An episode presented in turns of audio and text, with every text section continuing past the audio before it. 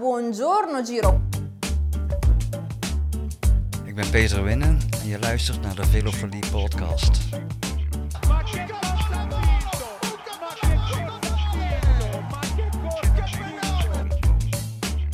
Ik ben José de Kouwer en je luistert naar de Velofilie podcast. De Velofilie Podcast.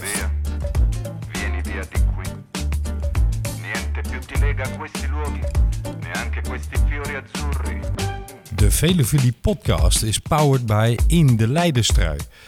De wielenwebsite voor het laatste nieuws, originele content en belangrijke informatie over alle wedstrijden. In de Leidenstrui. Fantastisch. België, groet José de Kouwer. Buongiorno, beste wielenvrienden en vriendinnen. Buongiorno dal Giro d'Italia 2021. En we hebben vandaag een hele bijzondere aflevering van de Velofilie podcast. We gaan diep, diep de geschiedenis induiken. En toch heeft de geschiedenis van vandaag zeker ook zijn betekenis in het heden. En dat wordt allemaal duidelijk in deze uitzending, waarin we het gaan hebben over een uniek feit, namelijk Alfonsina Strada, de enige vrouw ooit die een van de drie grote rondes gereden heeft. En dan bedoel ik de mannenversie. Alfonsina Strada, voor veel van jullie misschien een volkomen onbekende naam, maar voor de gasten die ik zo meteen zal introduceren, een reden om zich te verdiepen in haar leven en daar een prachtig boek over te maken. Eerst eventjes over wie Alfonsina Strada is. Ze werd geboren in Castelfranco Emilia in 1891. Zover zijn we terug. En in haar jonge jaren, in een arm gezin met acht broertjes en zusjes, krijgt ze op een gegeven moment de gelegenheid van haar vader op een fiets te stappen. En ze wordt ter plekke verliefd op La Magina, eh, de machine die voor haar magie en vrijheid betekent. En het- hoewel het hele dorp haar de Zottin als bijnaam geeft, race ze door het dorp heen, gaat ze aan wedstrijdjes meedoen. Wat zeker in het katholieke Italië van rond de eeuwwisseling, zeg maar tussen 1900 en 1950, geen gewoonte was. En zeker ook niet altijd gewaardeerd werd. Maar ze gaat wedstrijden rijden, ze gaat wedstrijden winnen, zelfs waar mannen aan meededen. En op die manier komt er in 1924 een kans voor haar om aan de Giro d'Italia mee te doen. Wat was er in 1924 aan de hand? De Giro, op zich toen al een, een magische naam aan het worden, had dat jaar te kampen met economische tegenspoed. En de organisatie kon de grote renners van dat moment niet betalen. De teams wilden meer geld dan dat er beschikbaar was. En dus besloten de heren coureurs, we doen aan een boycott. En vervolgens werd het een open inschrijving en in die inschrijving verscheen ook onder rugnummer 72 de naam Alfonsin Strada. En pas een dag voor de start van de Giro in 1924 werd duidelijk dat Alfonsin Alfonsina was. Een vrouw. Maar toen was het al te laat en uiteindelijk heeft zij mogen starten. En werd zij een bijzonderheid in de Giro. We gaan het daar vandaag uitgebreid over hebben. Haar bijnaam Il Diavolo in Genoa, oftewel de duivel in een rok. Excuseer mijn eh, uitspraak, eh, beste mensen die goed in het Italiaans zijn. Maar zij, eh, zij heeft een unieke prestatie geleverd door als enige vrouw ooit de mannenversie van een grote ronde te voltooien. Ze eindigde uiteindelijk na 12 etappes die over een afstand van eh, 3613 kilometer gingen. Dus 12 etappes over ongeveer dezelfde afstand als we heden ten dagen doen over 21 etappes. Eindigde ze op 20 uur van de winnaar Giuseppe Enrici. En maar liefst 8 uur voor de nummer laatst in het klassement. Ze was weliswaar buiten klassement, maar daar komen we in de loop van deze opname wel op. 12 etappes, 230 tot 415 kilometer per dag. Gemiddeld zo'n 9 tot 17 uur fietsen op een dag. Dan hebben jullie een beeld onder welke omstandigheden deze dame aan de Giro d'Italia meegedaan heeft. Maar mijn gasten van vandaag hebben veel meer verstand van zowel deze bijzondere vrouw, Alfonsina Strada, als passie voor dit bijzondere verhaal. Ik zal ze jullie introduceren. Ilona Kamps is fotografe. Ze heeft onder meer gewerkt en gepubliceerd voor ongeveer alle Nederlandse dagbladen. Het wielertijdschrift De Muur, Grinta, Gazzetta dello Sport, De Morgen in België en het tijdschrift Fiets, om er maar een paar te noemen. En zij heeft het met medewerking van onder andere een aantal grote auteurs eh, het prachtige boek Alfonsina, een uniek beeldverhaal gemaakt. En, en aan het eind van de uitzending gaan we jullie vertellen hoe je dit prachtige boek kunt bestellen, want het is echt zeker de moeite waard. Mijn andere gast van vandaag, Bas Steeman, schrijver, presentator, programmamaker. Werkt onder andere voor Omroep Gelderland, Andere Tijden Sport. Schreef recent Morgen een Liefde, zijn meest recente roman, maar staat nu op het punt aan een nieuwe roman te beginnen. En is ook bekend van De Aankomst. Welkom in de uitzending, Ilona en Bas. Hallo. Dankjewel. Hi. Fijn dat jullie eh, met mij eh, het bijzondere verhaal van Alfonsine Strade willen gaan, eh, gaan belichten. En jullie zijn daar de uitgelezen mensen voor, want eh, jullie hebben samengewerkt aan eh, het boek Alfonsina, een uniek beeldmateriaal. Kan je iets over het boek vertellen? Ja, nou, voordat we eigenlijk, we gingen eigenlijk al eerder samenwerken, Bas en ik. Want we hebben al daarvoor eigenlijk een artikel gemaakt voor de Soigneur. En daarvan heeft Bas, daar heeft Bas de tekst voor geschreven en ik voor gefotografeerd. En eigenlijk na dat artikel ben ik niet meer opgehouden met eh, het leven van Alfonsina in beeld te brengen. Toen dacht ik, er moet een nieuw fotoboek komen, want haar eigen fotoboek is verloren gegaan. En ja, dat is eigenlijk de manier eh, waarop het boek eigenlijk ook ontstaan is. Het is eh, niet van tevoren bedacht, maar het is, het is er gewoon gekomen. Uit passie ontstaan, zullen we maar zeggen. Ja, mooi. Nou, jij, bent gewoon echt, jij bent gewoon echt gevangen door het verhaal, Ilona. Hè, je, je dook erop en eh, eigenlijk is het verhaal met jou aan de haal gegaan. Je bent op een Ja, gegeven moment gewoon ja. eh, helemaal, alleen, was je alleen maar daarmee bezig. Ja, ja, ja. Ik, eh, op een of andere manier. Ik, ik, ik weet ook nog niet hoe, hoe dat kwam, maar het, ja, het, het, greep mij, het greep mij vast. En op een of andere manier dacht ik van, oh, dit, ik, moet hier, ik moet hier iets mee. En ik, ja, omdat, omdat deze geschiedenis eigenlijk zo slecht beschreven was. En ook en eigenlijk alle geschiedenis over de, het vrouwenwielrennen. En eh, Ja. ja, dacht ik van, er moet, dit moet eh, toch een, eh, op een goede manier de wereld inkomen. En eh, ja, ik wilde haar ook graag een groot publiek geven. De- eh, mooi en terecht. Ehm, ik zal even kort voor de luisteraars uitleggen. Het is geen gewoon boek, hè? het is eh, letterlijk een beeldverhaal. Het zijn prachtige foto's met daarbij door onder andere Frank Heijnen en Bas Steeman, Mariska Tjoeker geschreven teksten. Dus het is een, een, een verhaal, een beeldverhaal waarmee je eh, eh, ja, flink wat aan eigen fantasie en interpretatie in het verhaal kwijt kunt. Het is niet een roman waar je van A tot Z in het verhaal meegenomen wordt, om het maar zo te beschrijven echt zeer de moeite waard om in bezit te hebben. Hoe kwam jij op, op, op Alfonsine Strada, Ilona? Wat was daar de aanleiding voor? Nou, ik was, ik was in, eh in Kisano, in, eh, in het kleine kerkje waar al de, de fietsen hangen. Mhm. En daar, eh, daar was ik al een keer naar binnen gegaan en ik had dus rondgekeken. En ik zat daar, na was ik op een bankje gaan zitten. En toen zei heb ik daar nou nog een fiets van een vrouw gezien? En toen ben ik teruggegaan. En toen heb ik nog een keer rondgekeken. En toen zag ik haar fiets. En ik kende haar dus ook nog niet. En ja, en toen ik zag, van eh, eerste vrouw ooit in de, in de Giro. Ja, en toen zag ik de jaartallen. En toen dacht ik, hè? En ja, en zo, toen is het begonnen. Wat grappig, ja. Tussen alle moois wat in, eh, in het kerkje daar te zien is. Tegenwoordig staat er ook een, ik dacht een fiets van Marianne Vos. Maar het kan ook een roze trui van haar zijn. Maar ja, daar hangen natuurlijk ongelooflijk veel reliquieën en, en er staan veel fietsen. Maar deze fiets Ja, viel jou dus op, hè? Ja. Ja, nou, dat was wel de enige echte fiets die van een vrouw volgens mij op dat moment daar hing. Ja. Ehm, maar er hingen wel meer dingen van vrouwen hoor. Dat, eh, dat was niet het enige. Maar ja, haar fiets hing ook naast die van, eh van Bartali en, eh, eh, en, en Moser. Volgens mij tussen Moser en Bartali hing ze in. Nou, dat, is, een- dat is een mooie plaats, Ja. hè? Ja, ja, Dat is, eh, is een podium waar men geen trots op zou zijn. ja. En toen zag je die naam Alfonsina Strada en toen dacht je waarschijnlijk bij jezelf, wie is dat? Ja, nou, ik- wilde dat heel graag uitzoeken. En eh, ik stuitte al heel snel op een boekje wat in 2010 was uitgegeven, was vertaald in het Nederlands. eh, Ja. Eh, en dat, dat, ja, dat heb ik gelezen. Is van, ze- van de eh, Italiaanse journalist Francini? eh, Falconet. Ja. Ja. En die, en die ja, dat heb ik, ja, ik heb het geloof vier keer gelezen. Uiteindelijk, ja, je bleef het een soort lezen, iedere keer weer een stukje herlezen. En ja, en eigenlijk heb ik daar alle, alle feiten uitgehaald.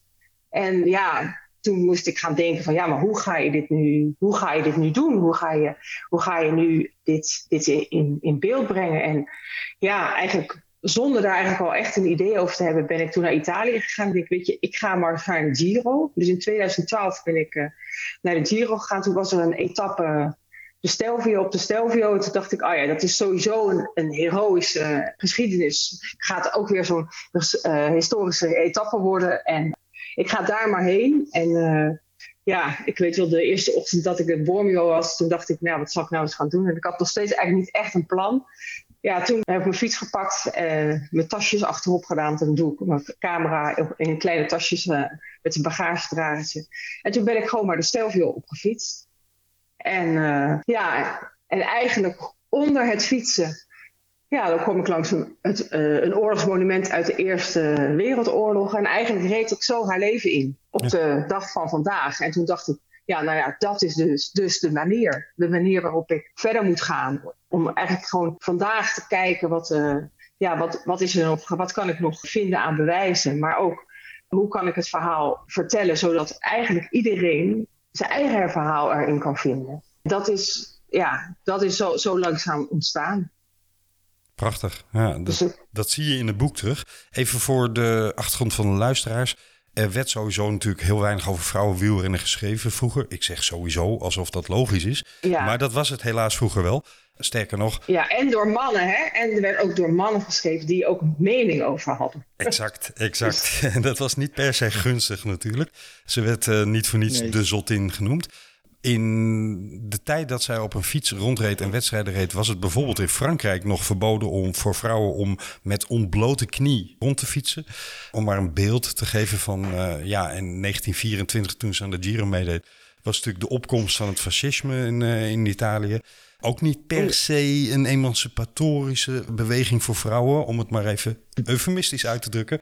Dus het, zij reed echt letterlijk tegen de verdrukking in op een fiets rond. Ja, maar, maar toch was er in de, zeg maar, in het begin van de 19e eeuw, zeg maar de 1910, was er eigenlijk ook wel een andere stroming. Want in Engeland en in Amerika ja. en eigenlijk ook in Frankrijk was toen het fietsen heel populair. En in Turijn was dat eigenlijk ook, want dat hoorde eigenlijk nog niet echt bij Italië. Dat was toch een, daar, werd, daar werd toch wat meer, daar werd heel, ja, daar, daar werden gewoon dingen ook uitgevonden. Het was een beetje een uitvinderstad. En daar waaide een hele moderne wind. En daar is zij ook heen gegaan om, uh, en ze heeft, daar is ze bij een wielerclub lid geworden. En zo is ze gaan koersen. Ja. Maar toen was ze nog maar 15, 16, toen ze daar dus zeg maar uh, vanuit de, uit de omgeving van, uh, van Bologna is ze, dus ging ze naar, naar, naar Turijn. En soms ging ze dat ook gewoon op een dag doen. Op zondag ging ze dan met de trein. Nou, ze zegt, uh, het is nu nog drie uur met de trein. Dus uh, met een snelle trein. Dus ik weet niet hoe lang ze er toen over deden. Twee, drie keer zo lang. Ja, precies. Ja. ja.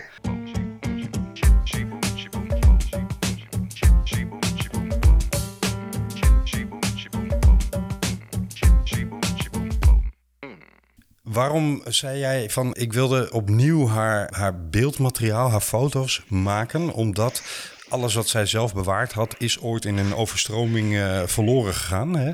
Dus er was eigenlijk, ja. eigenlijk maar heel weinig te vinden over ja, haar carrière op de fiets, zullen we het maar even noemen. Dat is, dat is uh, de achtergrond van. Hè? Toen kwam jij in, in beeld Bas, in, in de fascinatie. En volgens mij heeft hij jou net zo hard gegrepen, of niet?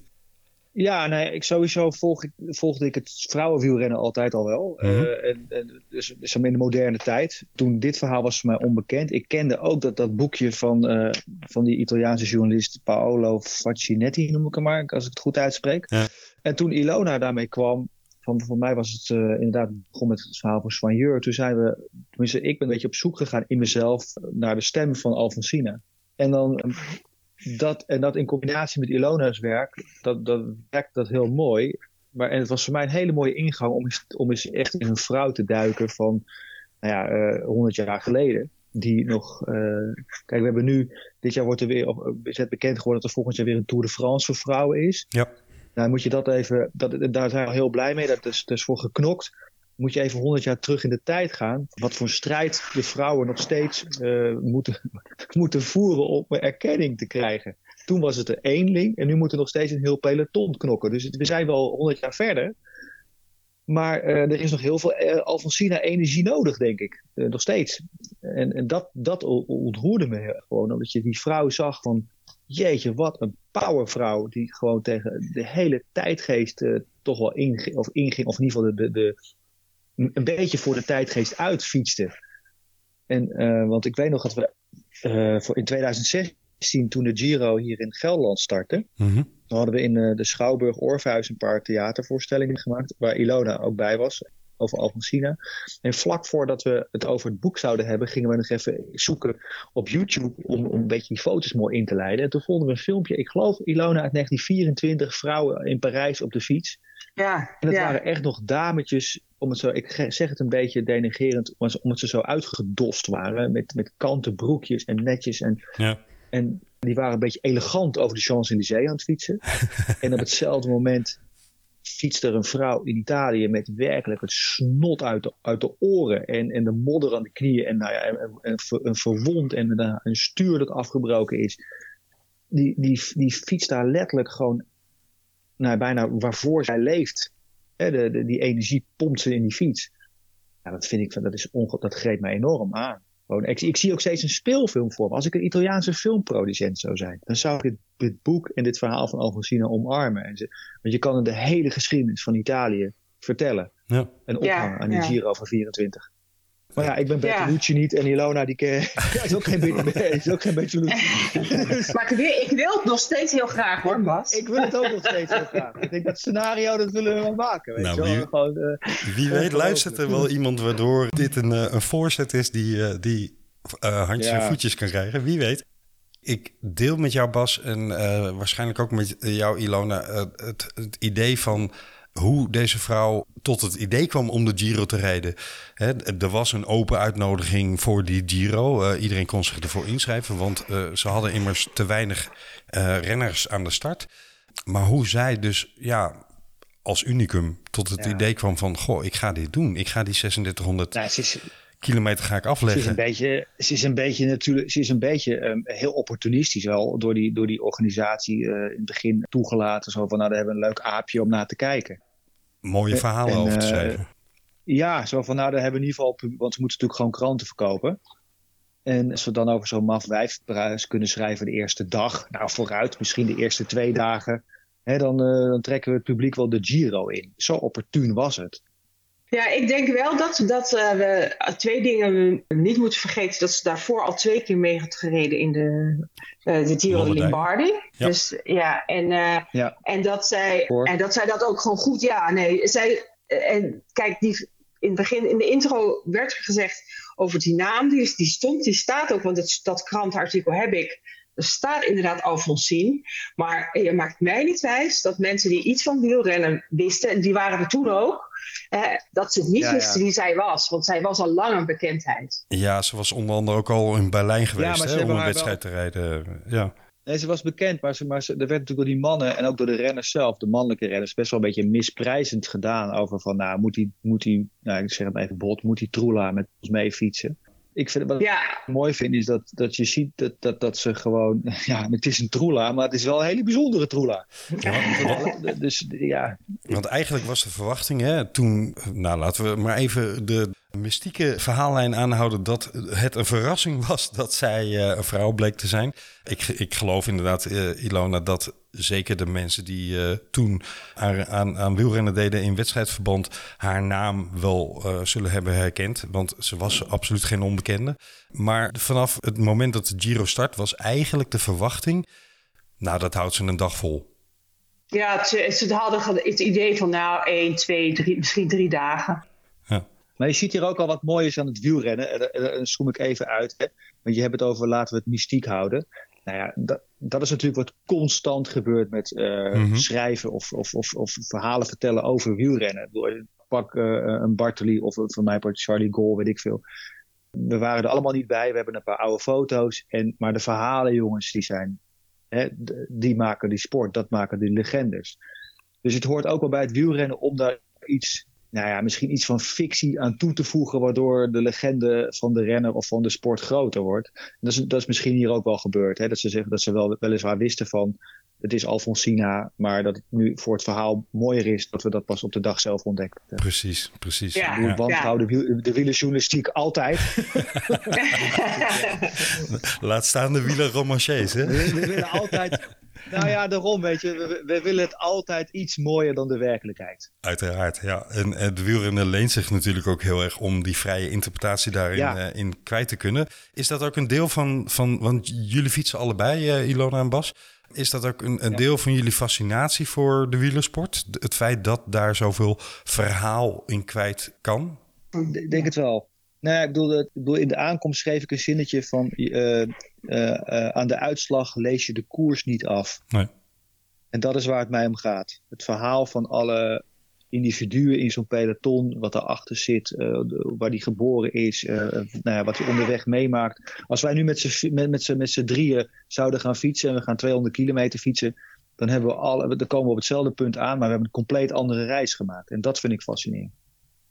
Ja, ja, dat nomadische van het wielrennen, dat is ook wat mij heel erg aantrekt. En dat het ook door het openbare leven gaat. Het doorsnijdt stad en land. En, en dat, dat vind ik er ook heel, tegelijkertijd heel bijzonder aan. En, en het kan zowel vanuit het perspectief van, van renners zijn, als vanuit de toeschouwer zijn. Absoluut. En, en laten we niet vergeten, in de tijd van Alfonsine was het nog absoluut niet gangbaar dat er veel auto's rondreden. En was de fiets echt een middel om vrijheid te creëren. hè? Het bereik van iemand, letterlijk, werd ineens veel groter als je een fiets had. Dus dat was, eh, Ja. ja. Ja, was echt een, een, voor haar ook, denk ik, als ik de teksten heb gelezen en interpreteer, voor haar ook een middel om te ontsnappen. Niet alleen uit de armoedige omstandigheden waarin ze geboren werd en opgroeide, maar ook vanuit het zeg maar, denkbeeld over wat vrouwen moesten en mochten in die tijd. Nou, de fiets is gewoon een. Ik, ik, ik, misschien heb ik het als eerder gezegd, maar de fiets is, is, is een verhaalvorm. En, dat is, eh, en als je zo naar de wielersport kijkt, zowel de topsport met, waar het gaat om, de, om, de, om echte sport, als de romantische kant waar wij het nu ook een beetje over hebben, eh, wat voor ons wielrennen zo mooi maakt. Het is een, letterlijk een, een prachtig vehikel om, eh, om, om iets over het leven te kunnen vertellen. En het verhaal van Alfonsina is daar, springt daar nog weer in het kwadraat bovenuit omdat daar, nou ja, dus je hebt het over de, de ontstaan van de, van, nou, de- je hebt het over vrouwengeschiedenis, je hebt het over de ontwikkeling van Europa in die tijd. Het zit, je kan alle kanten, ja, het zit gewoon, die speelfilm moeten komen, Ilona. Ja, nee. Is een gelaagdheid van, de, nou, de gelaagdheid van dit, Ja. van dit verhaal is, is enorm. Maar tegelijkertijd is het ook een heel un- ja, gewoon universeel verhaal. Hè? Iedereen ja, vindt dat een mooi, dat- ja, een mooi verhaal. Van een, iemand heeft een talent en eh, die vecht zich uiteindelijk een weg om dat talent volledig eh, uit te kunnen nutten. Ja.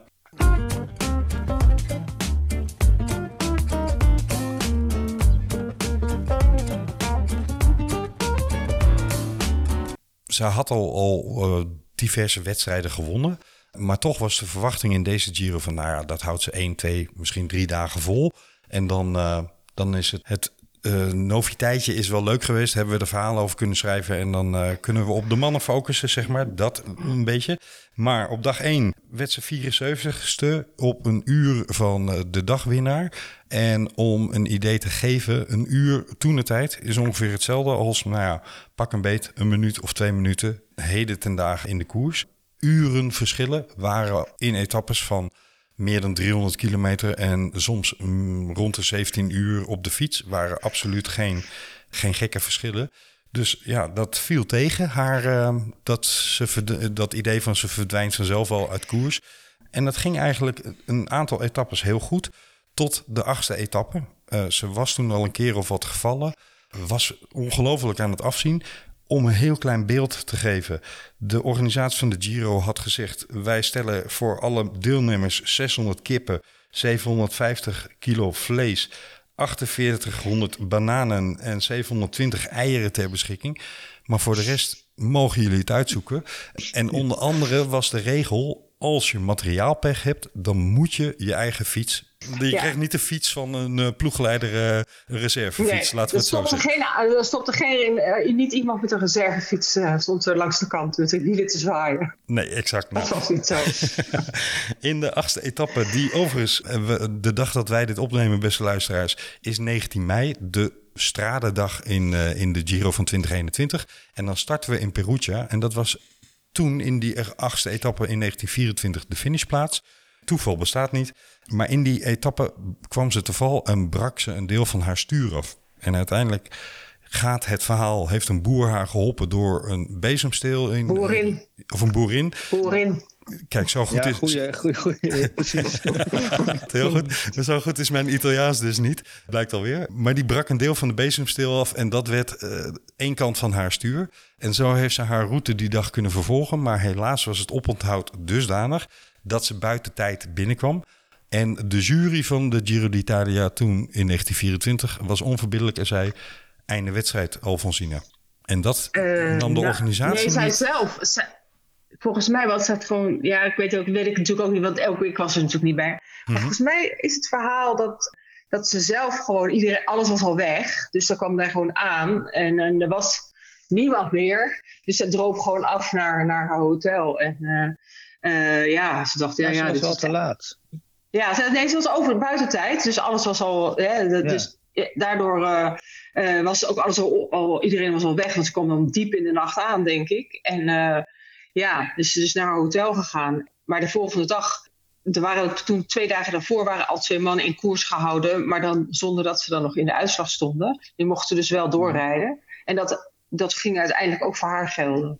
Ja. Het beeld hoe zij, hoe zij binnenkomt, dat is de, de, de, de, de film loopt in mijn hoofd. Eh, eh, ik ben jou ook, Ilona, dat weet ik. Maar Mm. gewoon zo'n die dan binnenkomt in, in, in dat helemaal leeg met dat halve houten bezemsteel stuur, die, die Ja. knie die open ligt en iedereen al weg. Moet je je voorstellen hoe dat Ja. is. Ja. En dan Nou, of in dat donker, vier- af, of in dat donker Ja. afdalen met zo'n raar stuur over zo'n Ja. gravelweg. En waar zit je rem dan, denk ik dan? Ja. Waar zit de, was, was, uh, wat, ik ben heel benieuwd naar, eh, was het een terugtraprem of was het een heel eh, eh, handremmetje wat toevallig eh, nog wel aan het stuur, goede kant van het stuur zat? Ja, Of ja. ik heb geen idee. Maar, maar je komt op vier uur bijna van de, van de winnaar binnen. Dat vind ik, dat vind ik nog knap. Ja, ik, bedoel, bedoel- zeggen. Ja. Als je nu de, mam- als je nu de mamot gaat rijden, hè, dan rij je de, de Mhm. beste rijden in, in, in, in, in zes, zes uur of zo, zes en een half misschien. Maar er komen mensen na, die komen na twaalf uur binnen. ja. Hè? En, dan- en die hebben allemaal goede fietsen, die hebben eten, getraind. Dus- En dat is maar één dag. En dat Ja. is maar 175 kilometer. Ja. Dit Ja. gaat- Ik bedoel, wat, wat is nou vier uur verliezen met zoveel tegenslag ja. op zo'n parcours? Het is, eh, nou, ik vind het zo knap. En laten Ja. we, laten we ja, voor je- het beeld ook even benadrukken dat ze niet over glad geasfalteerde wegen, die zijn er trouwens in, in Italië regelmatig nog steeds niet, maar dat terzijde. Maar Nee, toen zeker niet. Toen zeker niet. Het waren echt ja, kreffelpaden, wat je al zei, Ilona. En het was, eh, Ja. het was echt afzien als je daar eh, 300 kilometer over moest rijden. Ja. Nou ja, Ja, en- Strade Bianchi. Ja, en nou, ook als je door een stad moest, zoals je nu ook als je de oude wegen in Milaan ziet, ja, dat zijn ook allemaal gewoon grote stukken eh, graniet, zeg maar. Dat, eh, die, die, dat zijn eh, dan iets groter als, als de kasseien, maar, maar die liggen daar dan gewoon in de straat. Nou ja, zo waren de straten daar vroeger. Ja. Uiteindelijk heeft, heeft de organisatie van de Giro toen gezegd, nadat ze zo laat die etappe finishten, van ehm, we willen dat je in koers blijft, maar buiten mededinging. Eh, want ze hadden inmiddels wel door dat haar verhaal veel aandacht trok en publicitair heel goed te gebruiken was. En dat er ook langs de weg mensen op haar stonden te wachten en een naam aan het roepen waren. Ja, ze is dus echt eh, van, het is echt van grote scheldpartijen in het begin. Is het eh, omgeslagen naar eh, ja, dat, ze, dat ze toch uh, dat mensen haar heel graag wilden zien en, en, en ook echt op haar wachten, zeg maar, tot ze, tot ze eraan kwam. Die bleven gewoon soms uren wachten. Nadat hè, die winnaar die was al, uh, die uh, had zijn diner al op en dan kwam Alfonsina en dan, uh, ja, dat, dat, daar bleven ze voor wachten. Prachtig, hè? En, en Mooi, hè? Ergens ja. vinden we dit ook allemaal heel romantisch. Maar voor haar was dat natuurlijk alles behalve romantisch. Het was gewoon keihard afzien uh, in haar geval. Uh, nou ja, want ze deed het natuurlijk, natuurlijk voor, voor haar persoonlijk. Maar, maar je, dat, je moet voorstellen van, eh, er waren ook mensen heel blij dat ze te laat binnen was. Want dan wa- was het tenminste duidelijk dat die vrouwen niet goed genoeg of niet in staat waren voor dit soort eh, inspanningen en zo. Je moet, hè, dat, even in die tijd, eh, dat, was echt een, eh, dat- werd echt gedacht. Vrou- Vrouwen, bijvoorbeeld vrouwen mochten helemaal niet fietsen omdat je er onvruchtbaar van zou worden. Of weet je, de, de- je moet goed denken, bedenken van hoe er toen over vrouwen w- werd gedacht. Hè. We Ja. zijn nu honderd jaar verder en we zijn, en we zijn nog steeds niet van, van bepaalde gedachten af. Maar toen waren die gedachten nog heel erg krachtig geworteld in hoe mensen naar elkaar keken. Dus er waren mensen echt blij van, oh gelukkig, dat wijf is eruit. We hebben toch weer even laten zien, eh, bewezen dat die vrouw niet geschikt is voor topsport. Of voor topsport, dat woord bestond misschien nog niet, maar voor dit soort inspanningen. Ja. Dus ze vocht echt tegen, ze, moest, ze, ze was echt letterlijk baanbrekend, maar ook gedachten doorbrekend bezig. Ja, ik denk zelf dat ze helemaal niet bezig was met het hele man-vrouw verhaal. Nee, natuurlijk niet. Zij was gewoon... Want zij wilde gewoon fietsen, klaar. We wilden gewoon fietsen. En, eh, en dat, eh, is- ik, ja, dat denk ik ook. Want hoe kom je anders op het idee om te bedenken, ik wil wielrenner worden? Ja. Als, je, als, Ja. je, als tiener, dat je denkt van, nou, ik denk dat ik wil, ik wil ook wielrenner worden. Ja, dan moet je ergens van binnen weten, ik heb een heel groot talent. En eh, ja, ik wil dat en eh, ik ga het doen. Ik denk als je dan gaat verliezen, inderdaad, eh, mannen tegen. Nee, ik denk dat zij niet dacht dat er een verschil was tussen mannen en vrouwen. Misschien, ja, als ik, als ik naar mezelf kijk van vroeger, maar, als kind dacht ik dat ook nooit van jongens kunnen iets beter als meisjes. Want ja, ik had twee broers en ja, we konden alles, allemaal wat. En het was niet per se, de ene was beter in dit en de ander was beter in dat. Zo, zo was het meer. Ja, maar je moet voorstellen, voor mij is er dit jaar nog een besluit genomen. eh, over, over, dan ga, ga ik even uitstappen naar vrouwenvoetbal. Dat nu meisjes tot een bepaalde leeftijd wel met jongens mogen voetballen. Weet je, we, we zitten nog steeds in die emancipatiebeweging. Ja, nee, ik En- vind het en- heel en- gek ook, ja. Dat Annemiek van Vleuten niet meekomt in de mannen Giro vertegenwoordig. Dat kan je misschien, hè, dat, dat er twee, dat, natuurlijk, er zitten fysieke beperkingen aan, eh, aan ons allemaal. En die liggen bij de mannen en bij de vrouwen ergens anders misschien. Maar tot op een zekere leeftijd is dat verschil er niet. En, en daar zijn we nog steeds over aan het, aan het klooien of jongens en meiden wel samen mogen sporten. En toen was het natuurlijk gewoon het beeld van. En zeker in het fascistische Italië. Kijk, kijk wat er op dat moment in, in, in Duitsland gebeurt, in Italië gebeurt. Vrouwen moesten gewoon vrouw zijn. Punt. Rokje Ja. aan, Ja. tietjes Ja. naar voren. En achter het aanrecht. Ja. En achter het aanrecht. Ja, Ja, en, daar, en daar fietst zij gewoon tegenin. Tegen die, ook, ook tegen die opvatting. Ook al doet ze dat niet bewust van tevoren. Ze doet het wel. En ze Ja. laat zich niet tegenhouden. Ze heeft een passie. Nee. Kijk, eigenlijk zoals jij ook, Ilona, met, het, met dit boek. Weet je, er zijn altijd. Met, jij, jij wordt gevangen door dit verhaal. En ik, jij hebt gewoon een lijntje met die Alfonsina. Ergens in je ziel. eh, en, en, Mm. dat, en, en jij laat je niet tegenhouden door. Oh, het kan niet. Je bent naar Italië gegaan. Toen dan kreeg ik weer een berichtje van jou. Ja, ik zit in Italië foto's te maken. En, ik, en je hebt je, je ziel en zaligheid en je poen erin gestopt. Je bent ook Mhm. doorgegaan, doorgegaan, doorgegaan. Want jij wilde dit verhaal vertellen. Zo heeft zij ook gewoon gefietst. Ja, nee, en ik, denk dat ik haar, haar in mijn project heb ik helemaal haar manier van doen, heb ik daar ook voor ingezet. Ik, Ja. heb daar ook, ik heb ook dingen gedaan. Ik ben al zo vaak over mijn eigen schaduw eh, gesprongen. Met, eh, ik. ik, ik, moest al, ik moest in zaal in dat, in dat ve- velodroom. En, eh, en het was dicht en er mocht niemand in. En, en elke keer moest ik er weer, ging ik weer naar Italië. En dan ging ik weer in Milaan pro- proberen te kijken wie mij nou, de, hè, wie mij nou naar binnen kon laten. Ja, tot ik een keer op een dag dan wist eh, nou ja, waar ik dan moest zijn. En toen heb ik daar gestampvoet met een artikel wat in de Gazzetta had gestaan eh, over Alfonsina, wat ik eh, met mijn foto's. En, eh, en gezegd van nou, ik ga niet weg voordat ik diegene heb gesproken die eh, mij dan kan gaan uitleggen waarom het niet mag. En eh, nou ja, en toen kwam er uiteindelijk iemand en eh, die zei je moet over drie weken terugkomen en dan, dan eh, mag je erin. toen eh, ben ik na drie weken weer gegaan en toen kreeg ik de sleutel. Toen kreeg ik dus de sleutel van het velodroom. Toen was ik daar alleen. Ja, dat was dan ook weer het, alle, het andere uiterste. Dat ik dus inderdaad gewoon even anderhalf uur het velodroom alleen heb gehad. En, En en dat, wa- eh, waarom ja. was voor jou zo belangrijk om, om op dat velodroom te zijn, eh, Ilona? Omdat daar de Giro was gefinished. Ja, precies. Ja. Ja, en op dat hout. En, en nu is het weer opengesteld. Hè. Er is, was een, is een organisatie die wilde dat het eh, bleef. En ja, dat is ook een, een, traject wat heel lang eigenlijk een beetje tegelijkertijd heeft gelopen.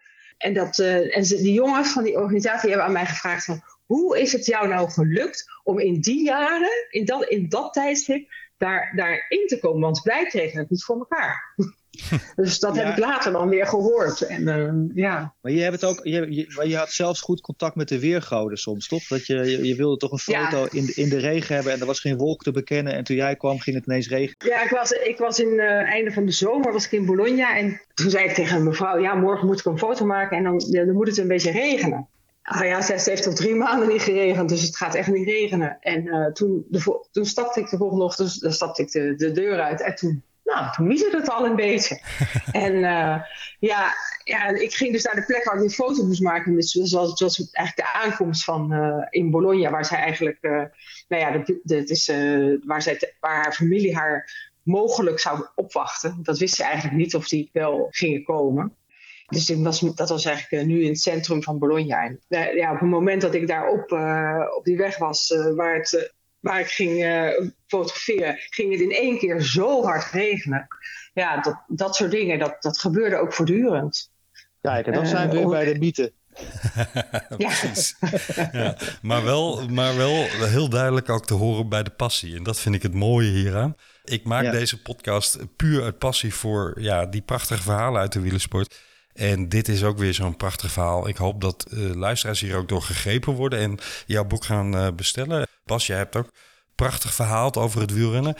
Passie is, is wat, ja, denk ik, de verbindende factor daarin is. En dat is ook zeker voor haar de reden geweest hè, om, om uh, een monsteronderneming als de Giro in 1924 te gaan ondernemen.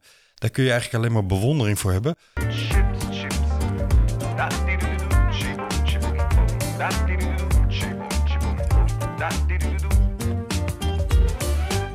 Het bleef wel bij die ene unieke editie, want het jaar erop wilden ze weer meedoen. Maar daar werd iets meer weerstand op gegeven, hè Ilona? Eh, ja, volgens mij hebben ze toen eh, in ieder geval ook in de statuten direct opgenomen dat het, eh, dat het ook niet meer mogelijk was dat een vrouw Nee. tussen de mannen zou rijden. Ja. Het verhaal gaat, en ik hoop van jullie bevestigd te krijgen of jullie dat hebben kunnen ontdekken. Het verhaal gaat dat zij zoveel aandacht genereerde dat ze uiteindelijk meer verdiend heeft aan haar deelname. Men zegt 50.000 lieren dan de uiteindelijke winnaar. Dus het was ook geen onsuccesproject voor haar. Nee, was een nou, fenomeen. Ja, En Ja, ze- ze heeft ze, gewoon wel ze een- mocht bij, ze mocht bij Mussolini komen. Nou, hè? maar, maar dat heeft ze niet gedaan. Dat heeft ze niet gedaan. Nee, ik, eh, ze, ja, ze is, heeft er echt een klein fortuin aan, aan overgehouden. En eh, mede ook nog daarna dat ze zeg maar, eh, heel veel in de, op de piste ging rijden. En wat eh, eigenlijk toch een soort verkapte theatervorm was in, die, eh, Variété. in die ja. jaren. En eh, ja, en ze, ja, ze gewoon ook altijd in Parijs gewoon een paar maanden zat. En, eh, en daar ook gewoon goed verdiende. En eh, ze ook zelf onderhandelde over haar eh, gage. En dat, ja, dat, dat is wel. daarmee heeft ze uiteindelijk ook gewoon een paar huizen, twee appartementen had ze in Milaan. En ze wilde voor haar familie zorgen. En ja, zij is wel die hele armoede, is wel helemaal, daar ze helemaal uitgekomen. Ja. Ik vind die foto ook zo leuk. Er is nog een foto van haar dat ze op haar eh, Moto Guzzi rijdt. Eh, dan zie je echt zo'n zo'n zo'n zo'n ja, zo'n Italiaanse vrouw. eh, maar, dan, maar, maar, maar gewoon op zo'n dikke vette motor. En dan zit ik ook te denken, ja, eh, ik, ik weet niet wanneer die foto's vernomen. Het zal misschien de jaren 40, 50 zijn. Nee, ja, in de ja- jaren 50, zeg maar. In de jaren 51. Ja. Ja. En, en dan denk ik, nou, hoeveel vrouwen reden er toen? Op een motor. Op een motor. Ja, precies.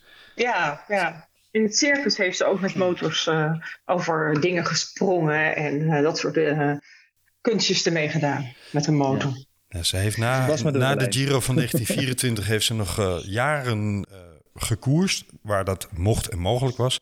Tot hoge leeftijd, hè? Eh, Vij- 65 was de laatste wedstrijd, en toen ze 65 was. Kijk, en ze reed ook op haar motor naar koersen toe toen ze eenmaal gestopt was. Ze heeft ook op hoge leeftijd nog het werelduurrecord verbeterd. Dus het was een, een bijzondere vrouw in heel veel opzichten. Het doet mij, als ik haar verhaal lees, een beetje denken aan bijvoorbeeld de begintijd van eh, Leontien van Moorsel. weliswaar heel anders. Hè? Het is eigenlijk niet te vergelijken, zeker niet qua weerstand en beeld over vrouwen. Dat was toch echt wel al anders in de tijd van Leontien van Moorsel. Maar Ja, toch ook weer niet in, in sommige opzichten. Hè? De, de, eh, terecht zegt, zei jou Bas, de emancipatorische verhaallijn is nog niet af. En- nee, zeker niet. En als we het hebben over het hedendaagse wielrennen. Wat zijn de gevolgen geweest van Alfonsine Strada haar deelname? Als we even die lijn naar het he- hedendaagse vrouwenwielrennen doortrekken. Is daar iets van waar te nemen? Ja, nou, dat vind ik heel lastig om te zeggen. Omdat ik, wat ik, wat ik in de historie van het vrouwenwielrennen zie, is dat, eh, ja, dat, het, dat dan weer eens een paar jaar, dan had het weer zijn opleving en dan, dan, dan zakte het weer helemaal weg. En ook als we eigenlijk naar, hè, pas in de 50 jaren, in 1958, is het erkend. Hè, de records zijn pas vanaf 1955. Ja.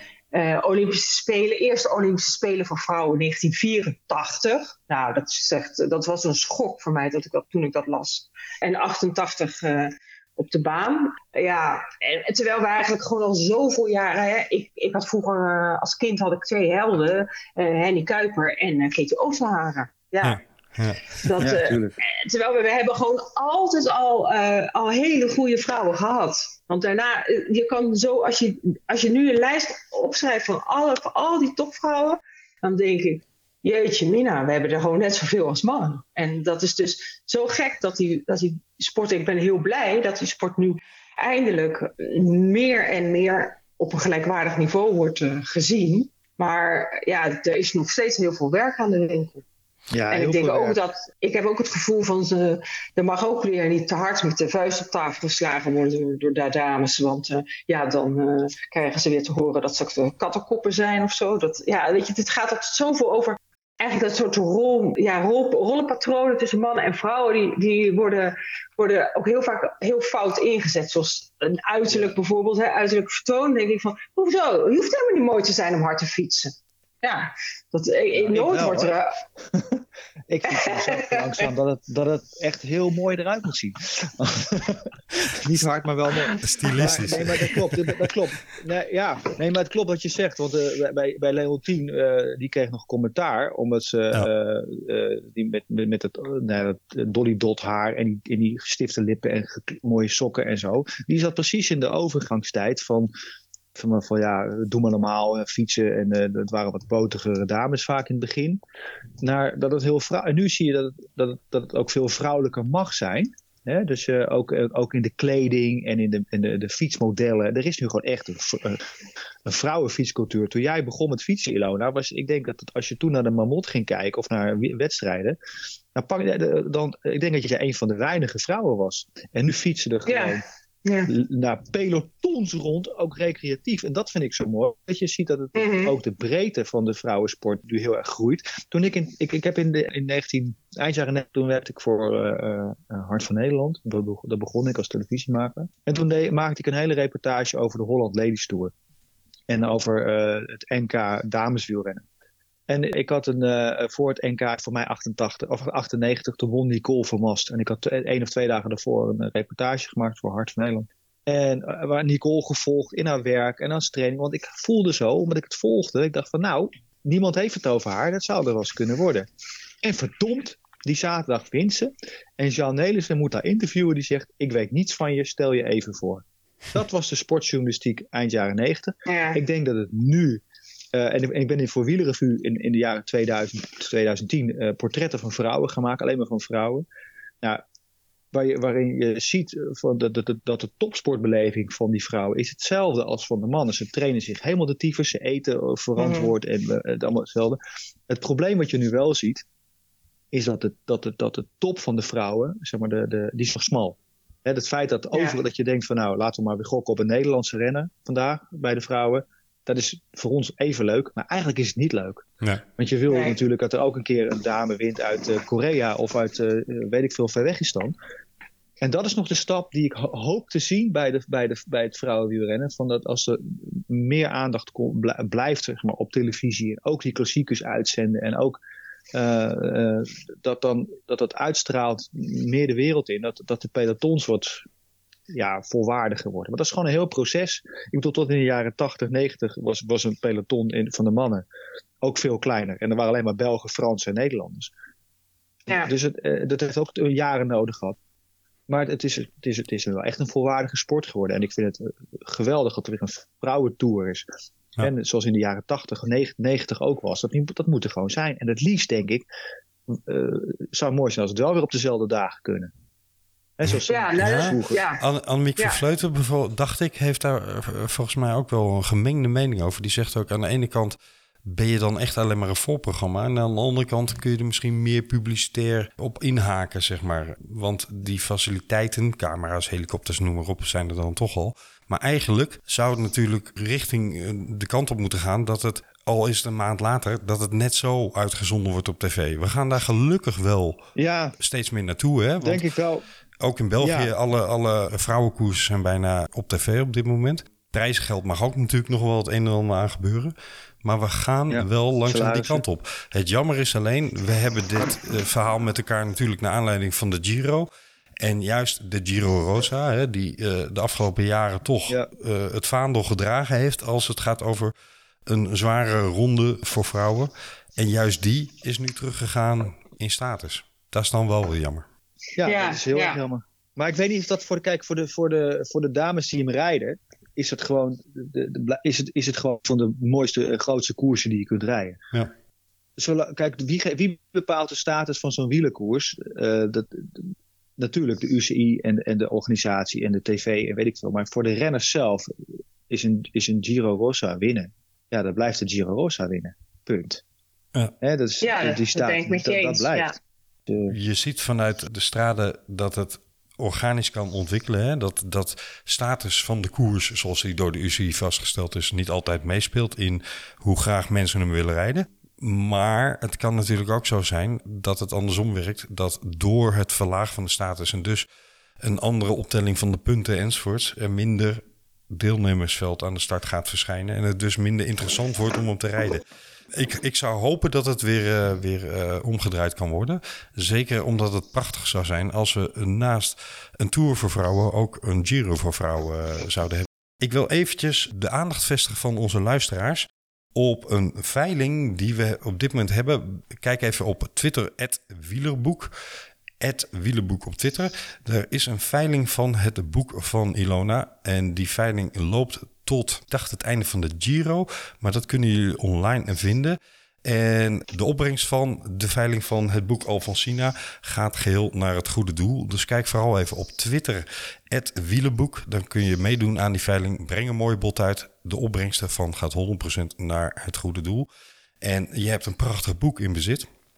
Staan er nieuwe plannen op stapel, Ilona? Of komt er nog een vervolg? Of je had het over de film. Is dat iets waar je actief mee bezig bent? Of is dat een Nou, verlangen? Nee, dat film ben ik niet actief mee bezig. Ik heb eigenlijk eh, heel vaak is het boek een soort afronding van een project. Mhm. Gek genoeg voelde ik dat al toen het boek er was. Denk ik, dit wordt geen afronding, maar dit wordt volgens mij een begin. Omdat ik, ik ben daarna eigenlijk eh, toch wel ook ik een paar keer een expositie. Ik heb een kleine soort pop-up expositie gemaakt eh, van eh Alfonsina. En ik heb haar, ik heb dat twee keer in Italië geëxposeerd. En eh, ja, waar ik eigenlijk wel steeds. En weliswaar zit het nu even op een laag pitje, maar eh, ik heb er wel weer contact over met mensen. Ik zou zo graag een, een hele mooie tentoonstelling maken. eh, waar ander, Alfonsina onderdeel van is, maar over, over, het, over de historie van het vrouwenwielrennen. En met name ook echt de historie, misschien zelfs van, van voor 1955. Maar ik denk dat het eigenlijk ook gewoon tot nu kan. Het is, ik denk dat dat heel mooi kan zijn. En ook, dan kunnen mensen zich er ook in, over verbazen hoe dat het inderdaad een soort horten en stoten eh, ging. Want dan was het weer, weer, weer, weer goed. Hè? In de begin 19e eeuw, dan mochten ze wel fietsen. Dan mochten ze weer niet fietsen. Dan moesten ze de knieën weer bedekken. Ja, zo, en zo, ging het, zo ging het, was het telkens wel weer iets Ja. om die vrouwen niet op die fiets te krijgen. En, eh, ja, en hoe het zich uiteindelijk wel eh, heeft ontwikkeld. Dat, want we hadden het net over de Tour. De Tour was er ook al een keer in 1955. Ook eenmalig trouwens. Ja, ik ben opgegroeid Dus, met, eh, eh, met de strijd eh Johnny Longo, eh, Leontien van Moorsel. Dus ja, prachtig om te zien. Weliswaar ontdekten we Ja. later dat dat voor Leontien van Moorsel niet per se een gelukkige periode in het leven was. Maar het, het was een hoogstaande sport om te zien. En ja, ik heb daarvan genoten. Ja, als je ook kijkt naar eh hè, Leontien, die dan gewoon weer opnieuw een tweede carrière doet. En eh, Longo, die, hè, eh, mensen hebben heel veel over haar te zeggen, maar, maar haar, haar staat van, van dienst op de fiets, dat zegt heel veel over de taaiheid van vrouwen, denk ik. Absoluut. Ja. Ja. Want die heeft ook, eh, volgens mij, eh, rijdt ze nog steeds of heeft ze eh, aangekondigd weer terug wat wedstrijden te willen doen. Maar ze heeft eh, tot hoge leeftijd, en dan heb ik het echt over diep in de 40, inmiddels volgens mij de 50 gepasseerd, heeft ze wedstrijden gereden. Ja. Ja, ja klopt. Over taai gesproken inderdaad.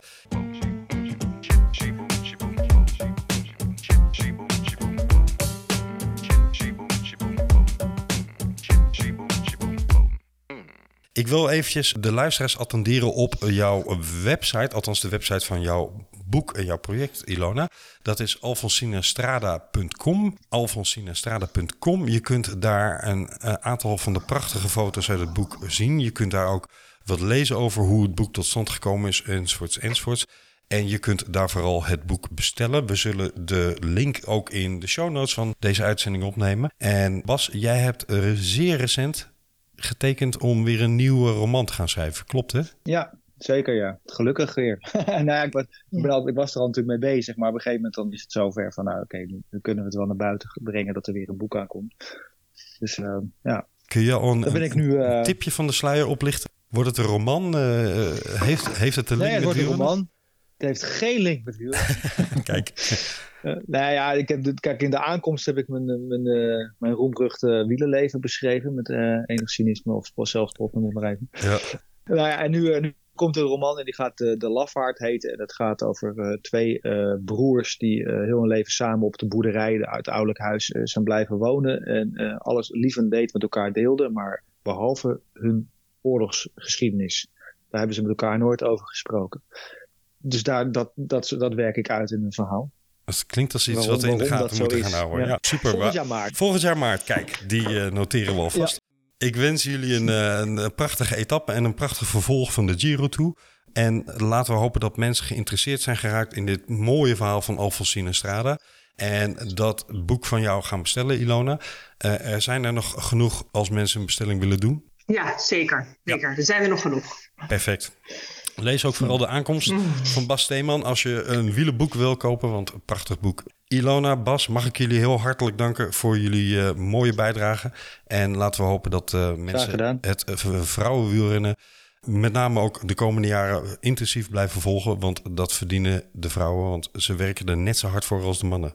Inderdaad. Dank jullie wel, beste luisteraars. Dit was hem voor eh, deze bijzondere aflevering van Vele Podcast.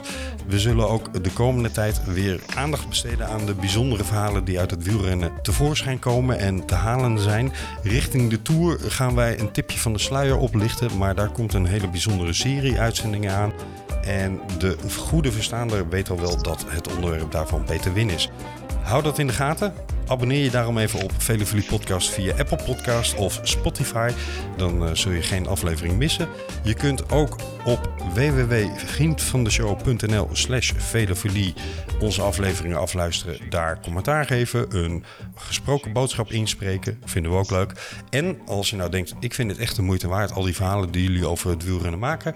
Dan kun je daar ook een donatie doen. En met jullie donatie kunnen wij deze uitzendingen weer blijven maken. We zijn er snel weer. Ciao, ciao.